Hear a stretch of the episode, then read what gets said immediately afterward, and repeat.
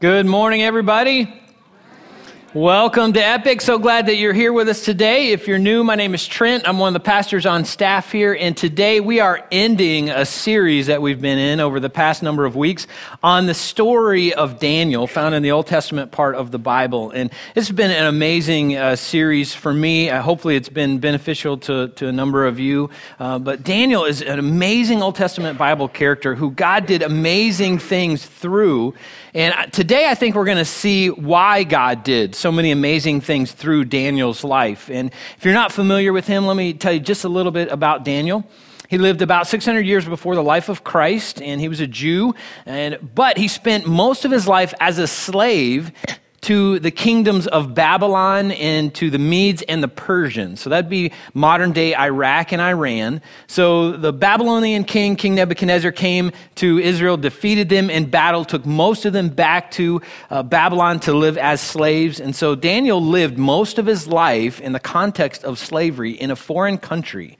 And when he entered slavery, he got this amazing opportunity to work for the king. So he went through this special training program, and the king said, If you do well, and he told everybody that was in that program, if you do well, you'll be rewarded with power and position within my kingdom. It was a brilliant strategy from King Nebuchadnezzar to help keep the slave nations that he had conquered as slaves. So those young men that would get positions, they would come out of slavery and get positions within his kingdom, they would want to keep their nation as slaves because they were benefiting from slavery.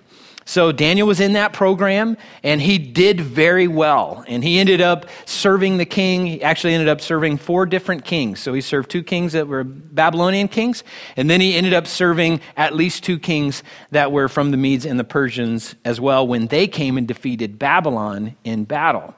So he started serving the kings probably around 17 years of age.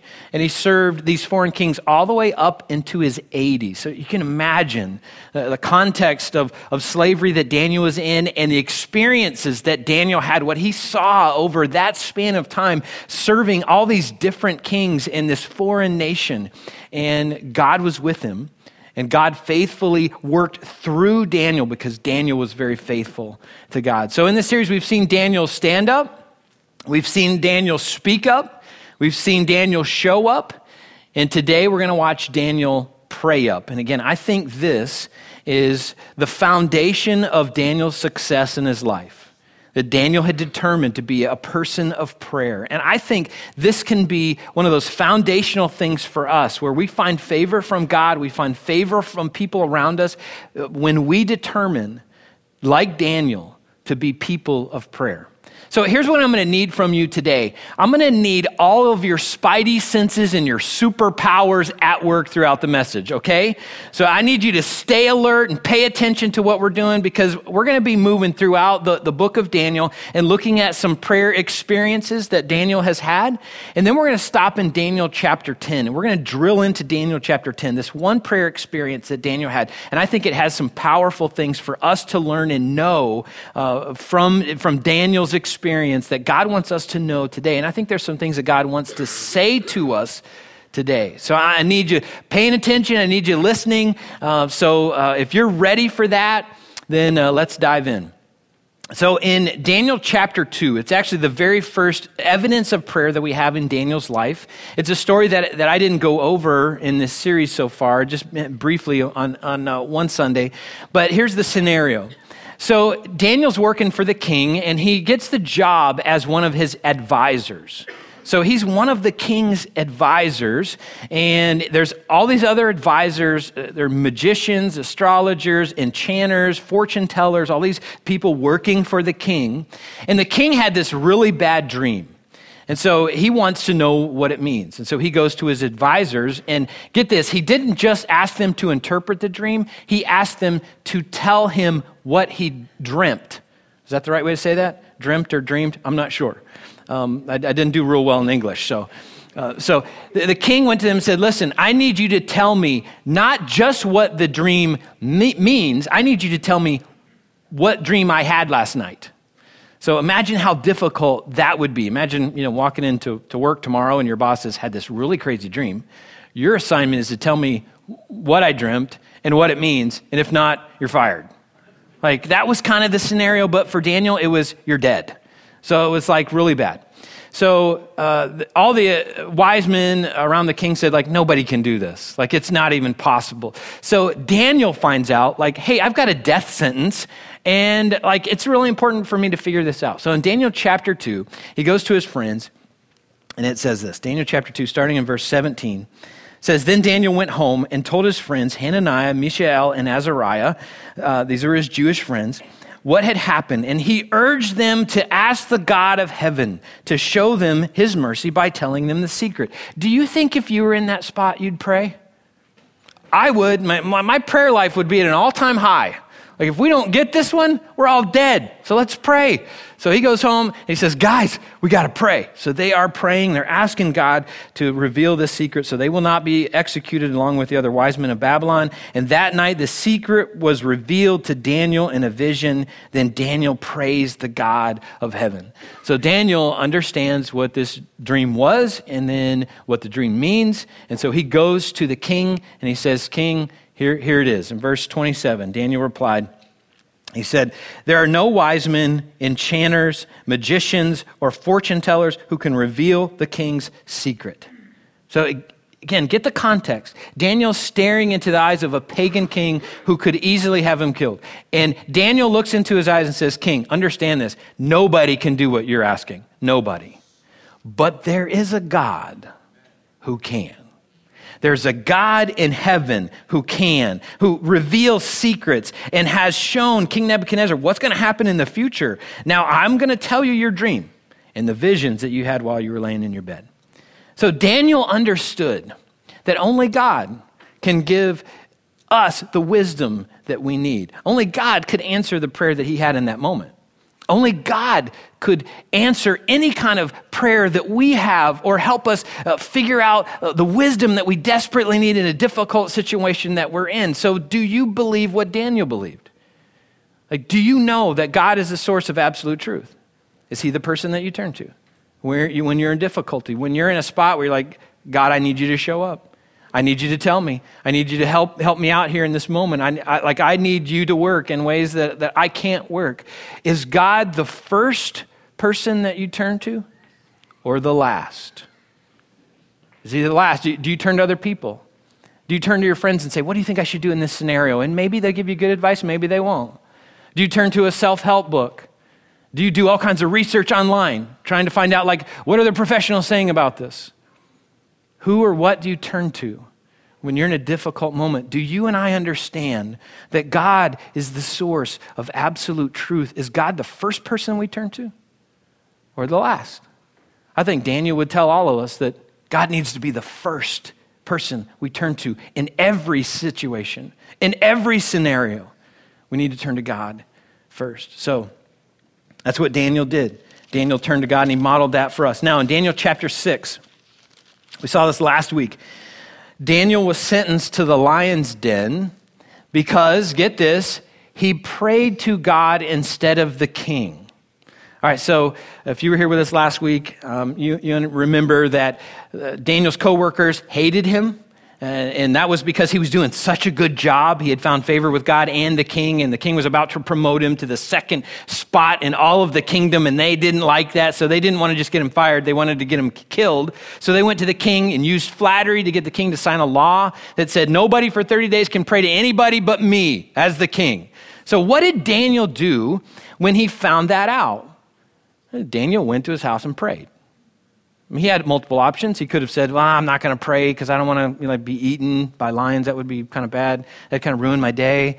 Um, he, he could have said, You know what? I'm just going to fake it. I'm, I'm going to you know, act like I'm not praying, but I'm going to pray so they won't know that. But what did Daniel do? Daniel went home and prayed. It was his regular habit to pray.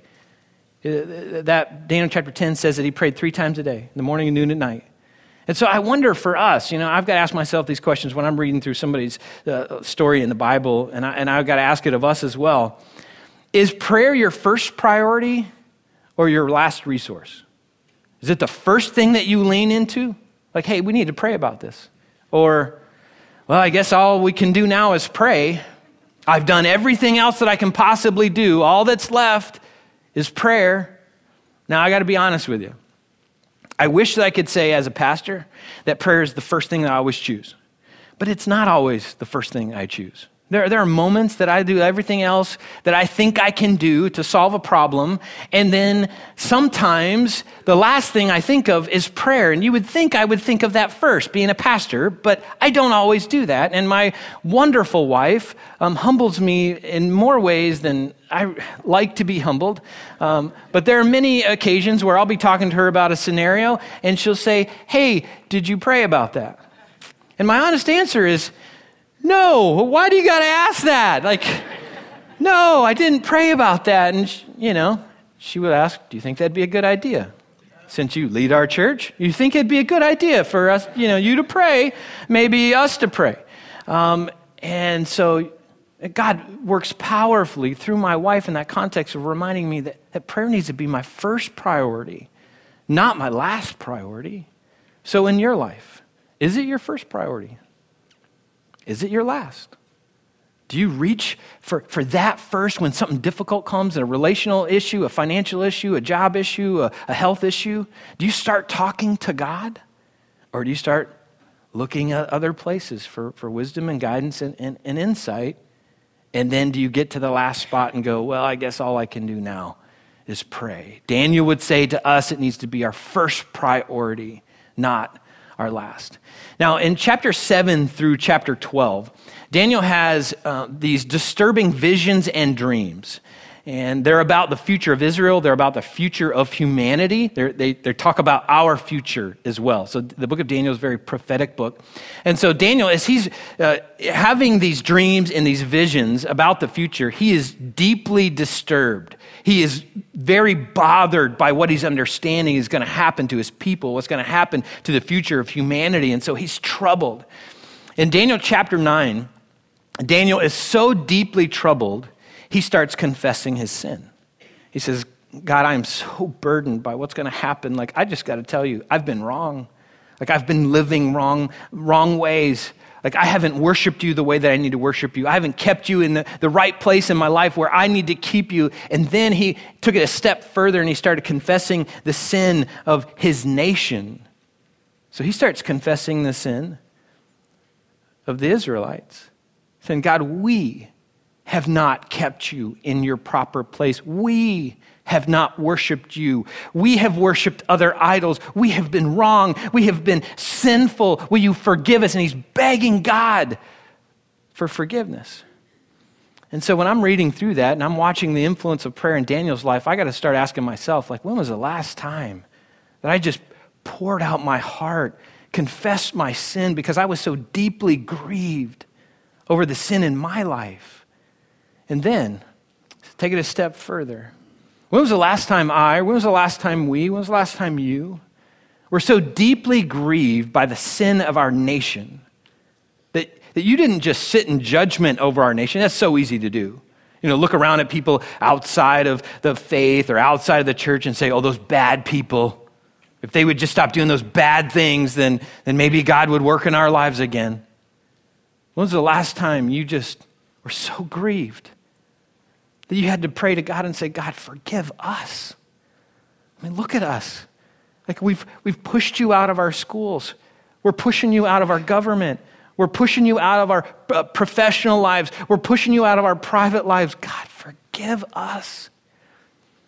Listen to what Second Chronicles says. Second Chronicles chapter 7, verse 14 says, Then, if my people who are called by my name, so this is God speaking.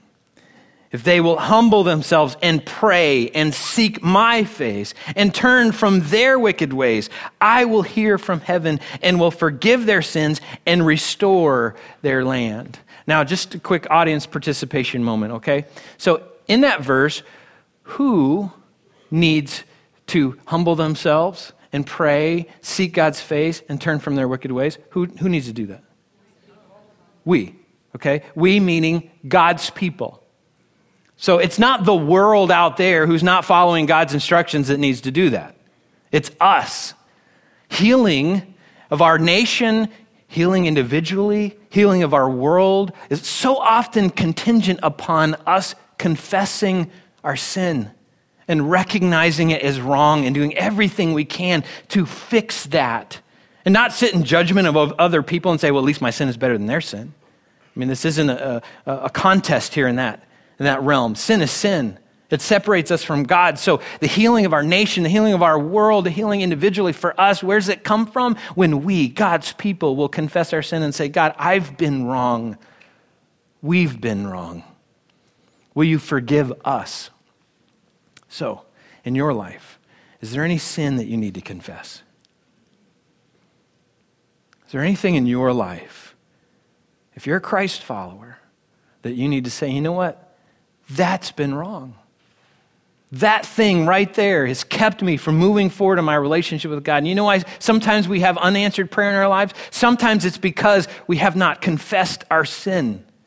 Sometimes we're talking to God about this subject. God, I want you to do this, this really big thing in my life. And He goes, Yeah, like I'd like to do something big in your life, but the big thing is that sin issue I need you to address. That's how I want to work in your life. Don't ask me to do something else until you're addressing that thing. So, is there anything in your life that you need to confess to God. Daniel would say that's how healing happens on an individual level and on a national level and a global level. So, is there anything you need to confess?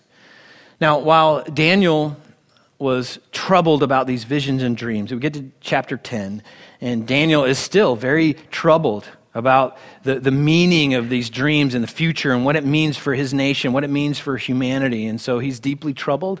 And so we're going to stop in, in chapter 10 and we're going to look through that for just a moment. So, starting in verse uh, 1, it says this In the third year of the reign of King Cyrus of Persia. Okay, so just in, in case you think that's Billy Ray Cyrus, it's not.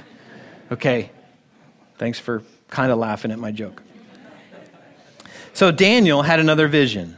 He understood that the vision concerned events ha- uh, certain to happen in the future, times of war and great hardship. When this vision came to me, I, Daniel, had been in mourning for three whole weeks. All that time I had eaten no rich food, no meat or wine crossed my lips, and I used no fragrant lotions until those three weeks had passed. So, in Daniel's life, when he was in a spot where he desperately needed God to work, when, when he needed an answer, when he didn't understand and he needed God to show up and, and work powerfully in his life, what Daniel would do is not only would Daniel pray, but Daniel would fast.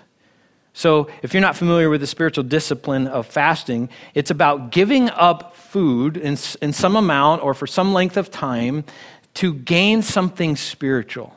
So, so get the context of it. It's where we say, you know, I, God, I want to give up something physical to get something spiritual.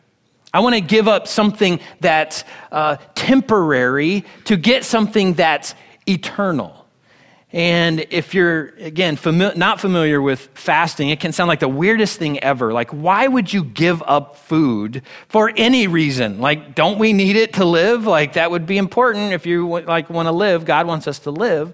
But in the context of biblical fasting, it was always about get, setting aside food for some period of, of time to say, God, you are so important. You are more important than anything I could ever eat. Like, what sustains me spiritually is more important than what sustains me physically. So I'm willing to set aside that physical stuff, some food, for a period of time so that I can grow in my relationship with God and demonstrate how important you are to me and how much I want you to work in my life.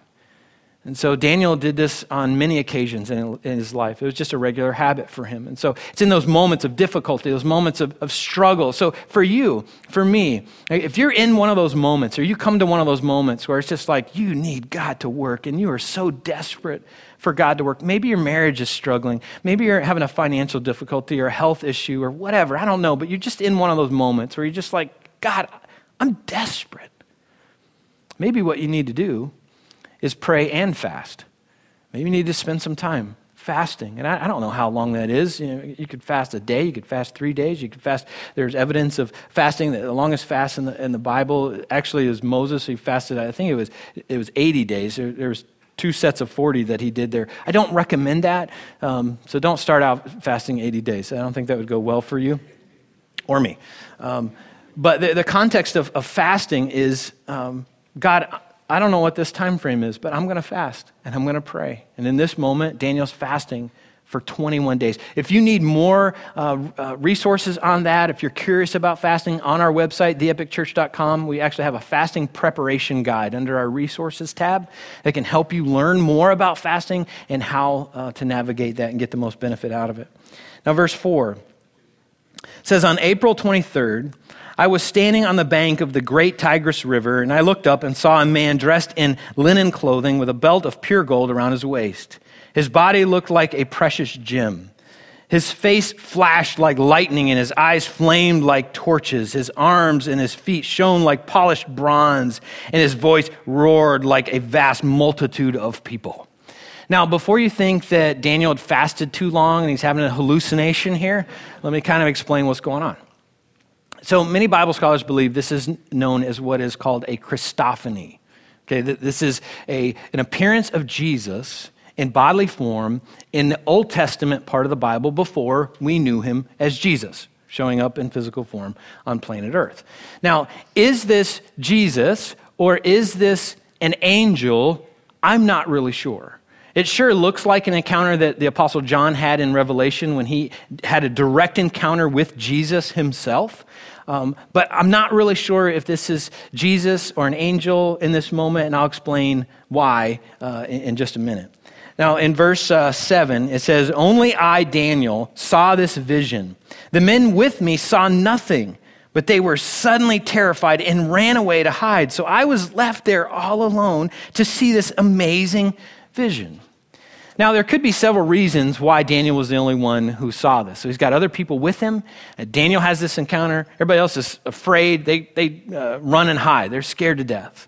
Uh, so, one reason that this could have just been Daniel having this experience is because maybe God just said, I'm talking to Daniel and nobody else. So, I want to speak directly to you, Daniel. So that could have been the context. And I think God still does that today. I think there's still moments um, where God speaks directly to people. One of the things I love about uh, talking with people after services is there are moments that somebody will come up and say, Wow, like God spoke directly to me. I don't know if he's speaking to anybody else, but he spoke directly to me. And they'll tell me something that God said. And I'm like, Well, I didn't say that in the service. That wasn't me. I mean, that, you know, that wasn't when I was teaching. God directly said something to you, maybe used something that spurred another thought, but God spoke directly to you. So I think that still happens today, where God just shows up and says, I'm talking to you. I'm not talking to anybody else. I'm not talking to your parents. I'm not talking to your kids. I'm not talking to your friends. I'm not talking to your spouse. I'm talking to you. And so there are moments I think God shows up and says, I'm only speaking to you in this specific moment. Now, uh, another reason that, that Daniel was the only one that saw this could be Daniel was the only one that's been looking. Daniel was the only one that's fasting and praying. Daniel was the only one spending his time begging God to show up and speak. And so I think sometimes uh, when God shows up and speaks powerfully, sometimes I think he does that for people who have been looking and asking and begging and expecting and waiting for God to show up.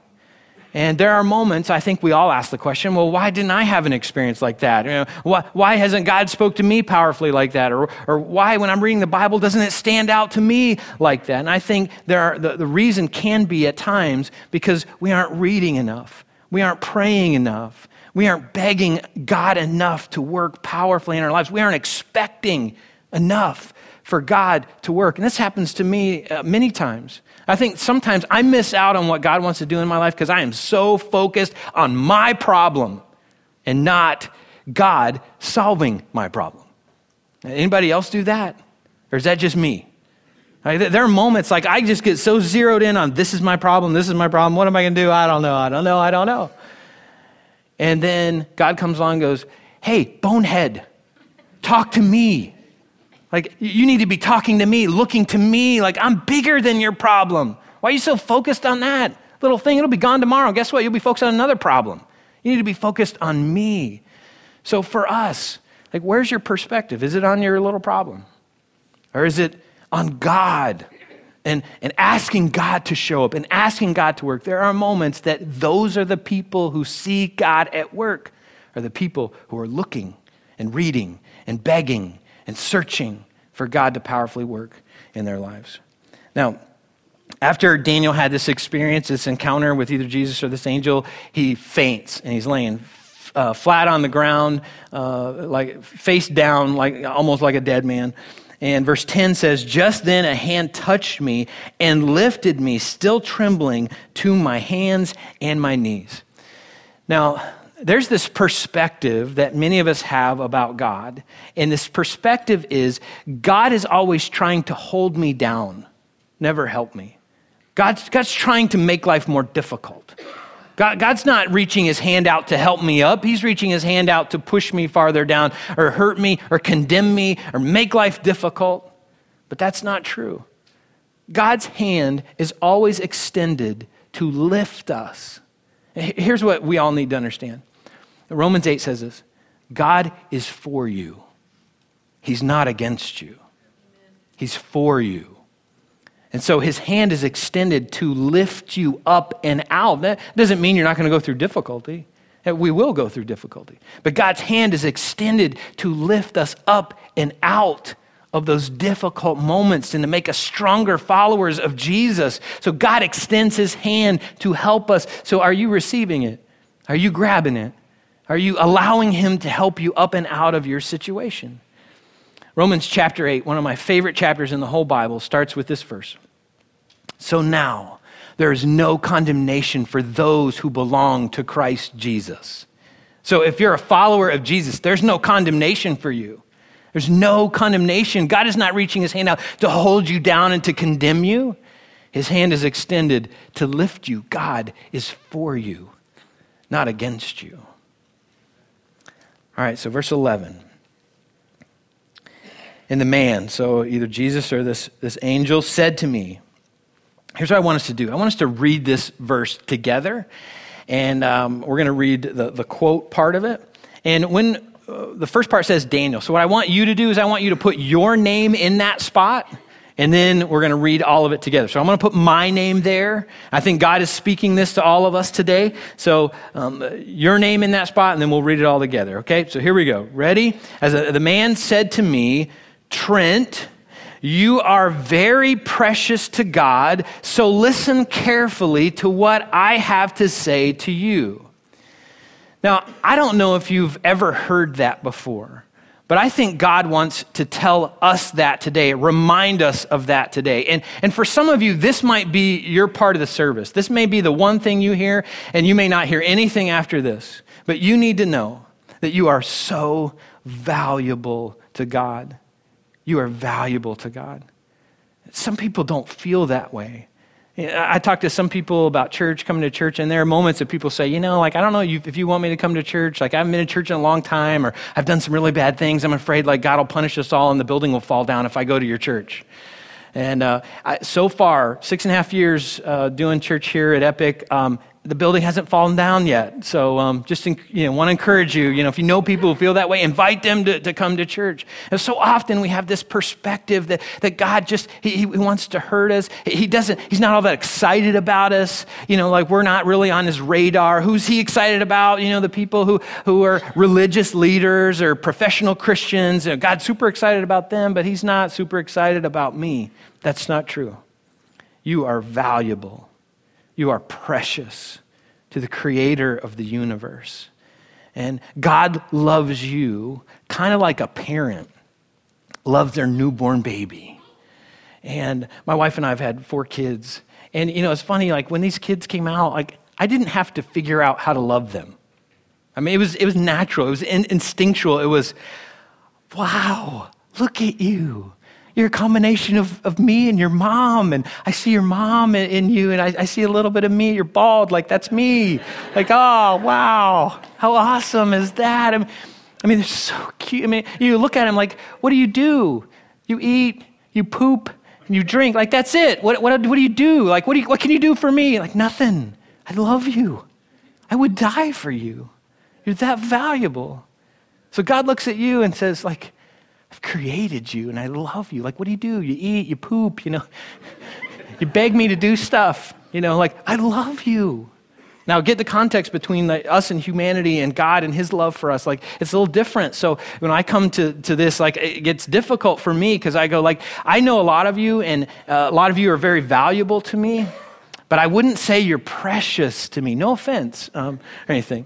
Um, but with my four kids, I might die for you. You know, like, something weird happened, terrorists came in, and, you know, I, w- I might jump in front of that bullet for you, in front of the gun, take the bullet. I would never push my kid out for you. No offense, but I wouldn't do that. But God did. God did.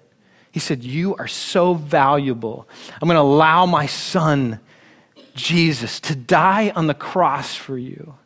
Now, get the context of this for Jesus. Jesus in that moment wasn't going, darn it, like, why, did, why didn't the Holy Spirit get that role? Like, why do I have to go die for them? Like, that's terrible. You know, Jesus wasn't doing that. Jesus went, like, I'll go.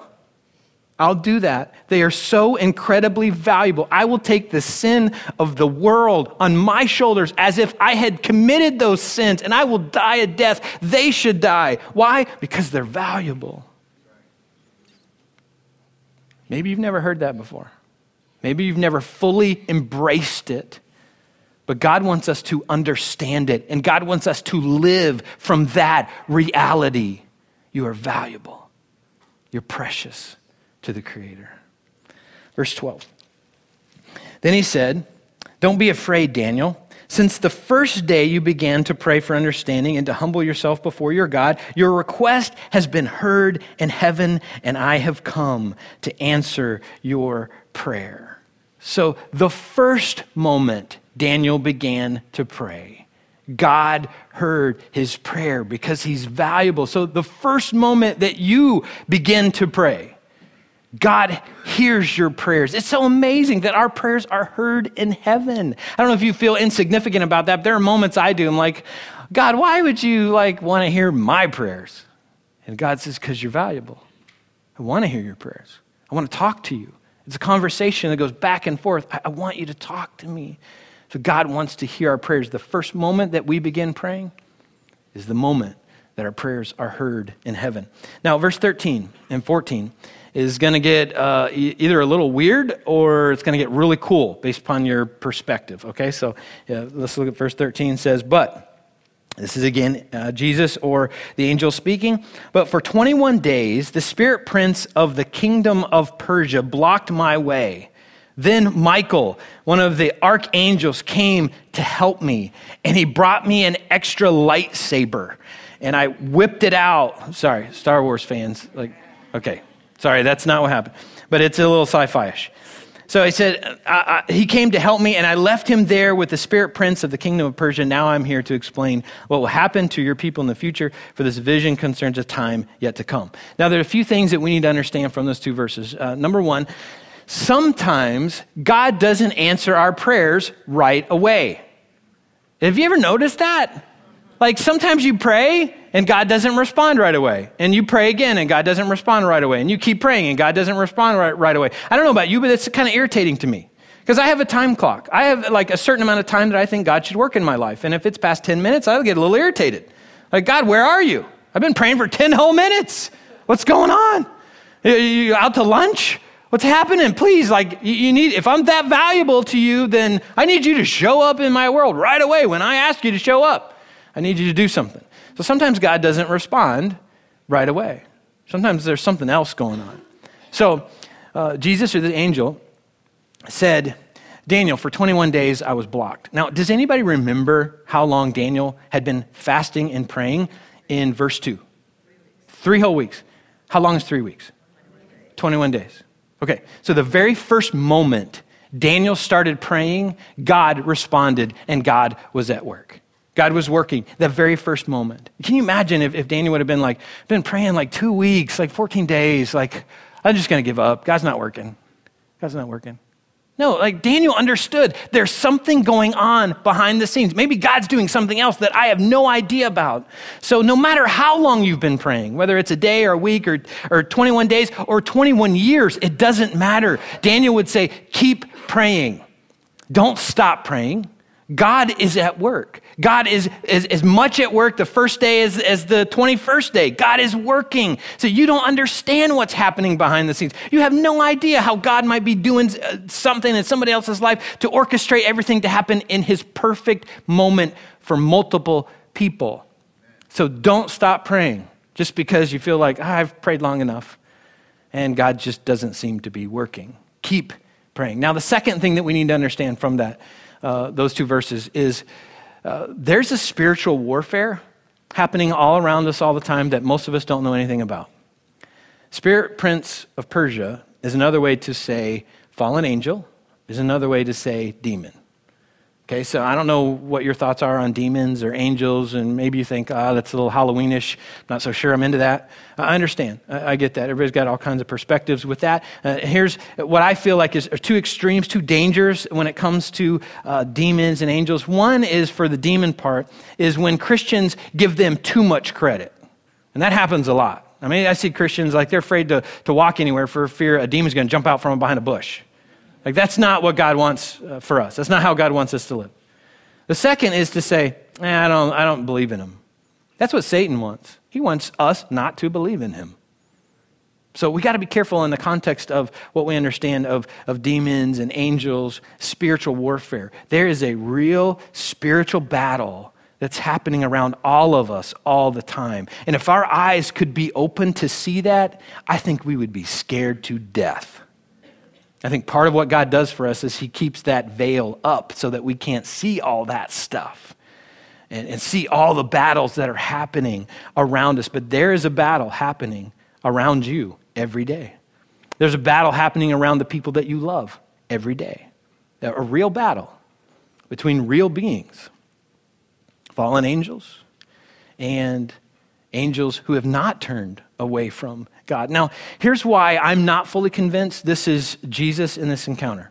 So there, there, are two types of beings in the universe. There are divine beings, and then there are created beings. So divine beings are like God the Father, God the Son, and God the Holy Spirit. There are only three divine beings. That's the Holy Trinity. Okay, every other being is a created being. Angels, humans, animals, uh, they're all created. So I'm not fully convinced that this is Jesus in this moment. Why? Because Jesus is divine. Jesus would not need help from anybody to battle a little pesky demon from Persia. He wouldn't. This is the second member of the Holy Trinity. This is the creator of the universe, the one who created Satan. And we have this weird perception sometimes that we see, okay, uh, in, in the spiritual realm, there's God, and then there's Jesus, and then there's Satan. And Jesus and Satan are kind of warring against each other, and they're kind of equals. That's not true. That's not biblically accurate. Jesus is God. And so he doesn't need any help to battle a demon at all.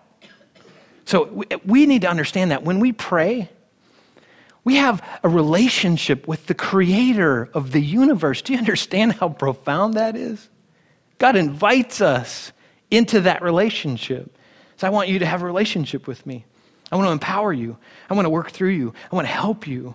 And so, as we talk to God through prayer, we are able to see the, super, the, the natural strength of man turned into the supernatural power of God. That's what God says is available to you. And we've got to learn how to have a relationship with God to see God work powerfully through prayer in that context. Now, here's the thing about prayer it's not about getting from God, it's about getting more of God. That's what it's about. It's a, it's a relationship, it's communication. That's what prayer's about. It's not like this secret code and I can get power. It's not about that. It's about tapping into the power that God makes available to us through our relationship with Him. Now, I don't know where you are in uh, your experience with prayer. You know, a group this size, um, there can be people who have like never prayed before, but I honestly think we all pray, even if you don't believe in God. Like, what are our prayer moments? Please don't let me get caught. Please don't let me get a ticket. Please don't let her find out. Please, you know, like in those moments, we're all praying. Uh, we may not know who we're praying to, but we all pray. So maybe you're in that spot like you're not, uh, don't know a whole lot about prayer, don't do that a whole lot. Maybe you're all the way up to where you pray all the time. Wherever you are in that spectrum, uh, uh, what do you need to do today? One of the things that God wants for you and me is to learn how to have a strong, vibrant prayer life, a, a, relationship with the creator of the universe, where we talk to him every day and we're able to see God do powerful things in us. So, what do you need to do? Maybe if you're new, maybe you need to commit to learning how to pray. It, it, the best way to learn how to pray is to pray, is to actually practice and uh, I've got on our uh, spiritual growth challenge, we've got some resources that can help you in that. There's some book resources you can read more about prayer.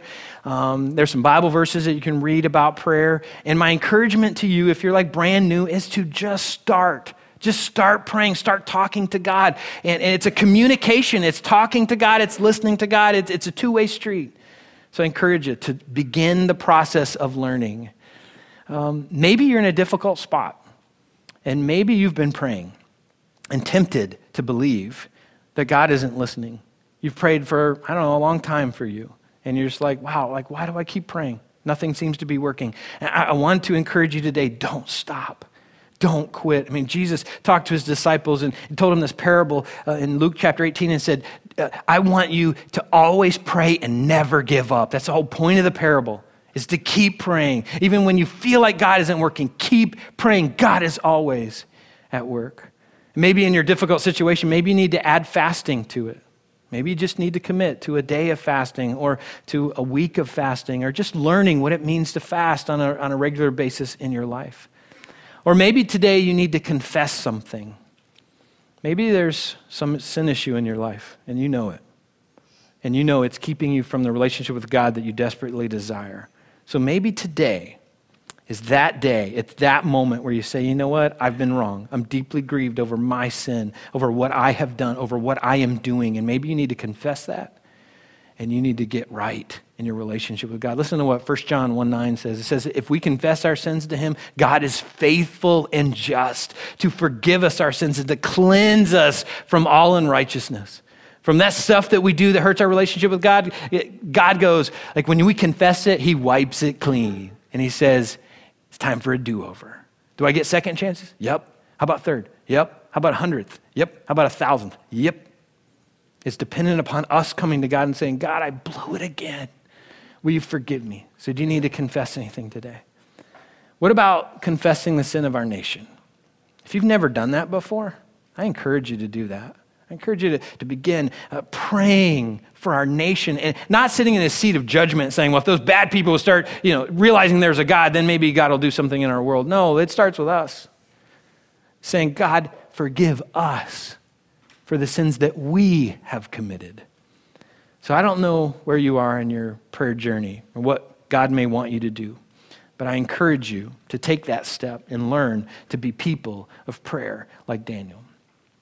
Now, in just a minute, our worship team is going to come out and they're going to close us out in a song that we've been singing throughout the series called The Stand. And what we're going to do in this is we're going to give you actually a, a, a, prayer moment. So the first part of the song is just going to be instrumental. And uh, during that time, what I encourage you to do is talk to God about whatever you need to talk to Him about. Whatever it is, just begin that conversation. Uh, start talking to God. If you need to confess something, if you need to talk about starting a relationship with Him, like whatever you need to do, use that time frame for that. And then the second part of the song, Evan's going to invite us all to stand together. And what I encourage you to do, if you're in that spot where, where you've determined, like, I need to live like Daniel, like, I want to see God do powerful things in my life like he did in Daniel's life. If you're in that spot, what I encourage you to do is when you stand, turn this song into a prayer and turn it into a declaration where you say, God, like this is my day, this is my moment. Like whatever's happened in the past is the past. Like, I'm confessing my sin and I'm begging you, Lord, to work powerfully in my life. And I'm deciding right now that I will live like Daniel the rest of my life.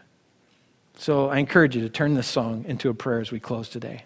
So let's pray, and then we'll pray and sing together. God, thank you for the influence of Daniel in, Lord, my life and our lives.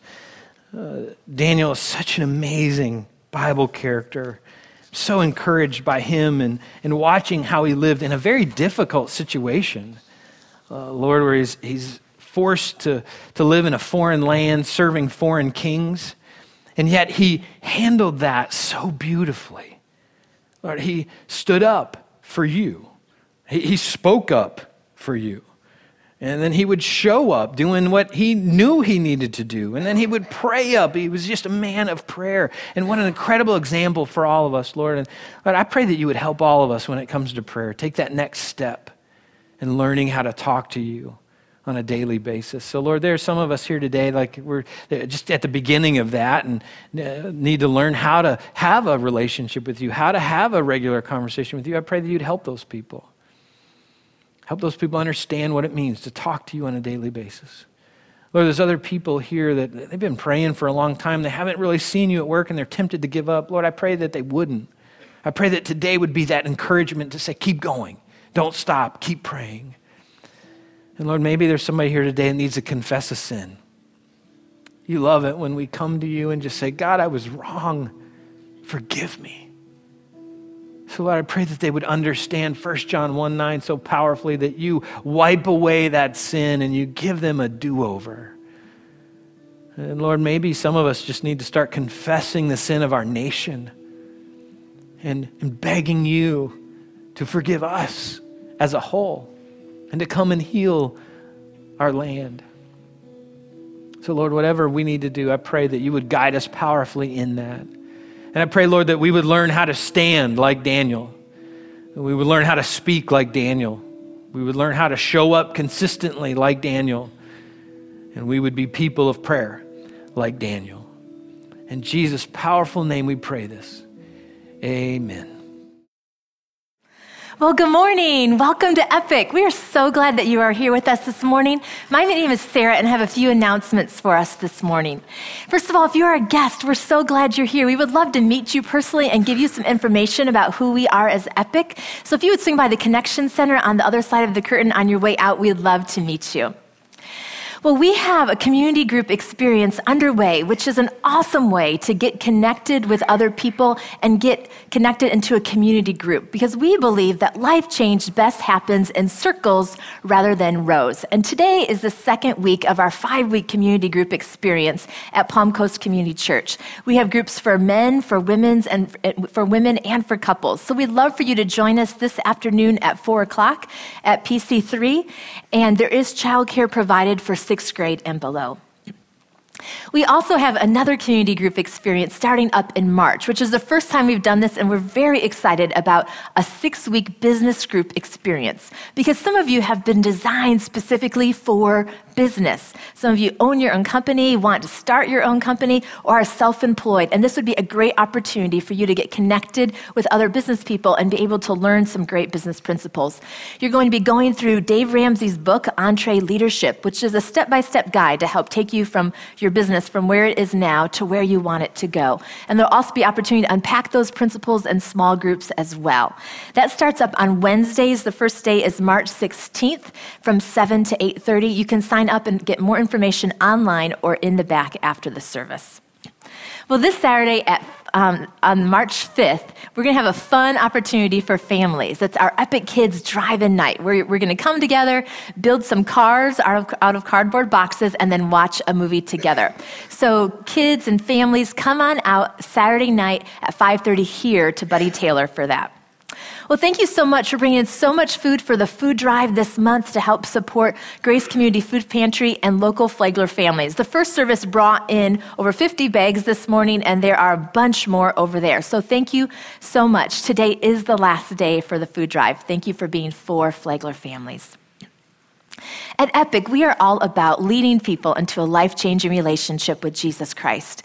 And if you would like to join with us in helping to introduce people to Jesus and helping people grow in relationships and create environments where we can do that, there are a couple ways that you can financially partner with us. You can do so through the giving boxes behind each of the seating sections or online at theepicchurch.com.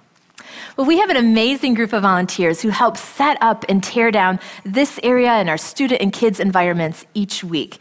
And last week, during our breakdown time, one of our volunteers tripped and fell and injured her leg. So we want to take a minute and pray for her um, and for her quick recovery. And because we have so much setting up and tearing down and converting this from a school to a church, back to school each week, there's lots of benches and equipment. So let's all remember to watch our step as we're walking around. Would you join with me in praying for Pam this morning?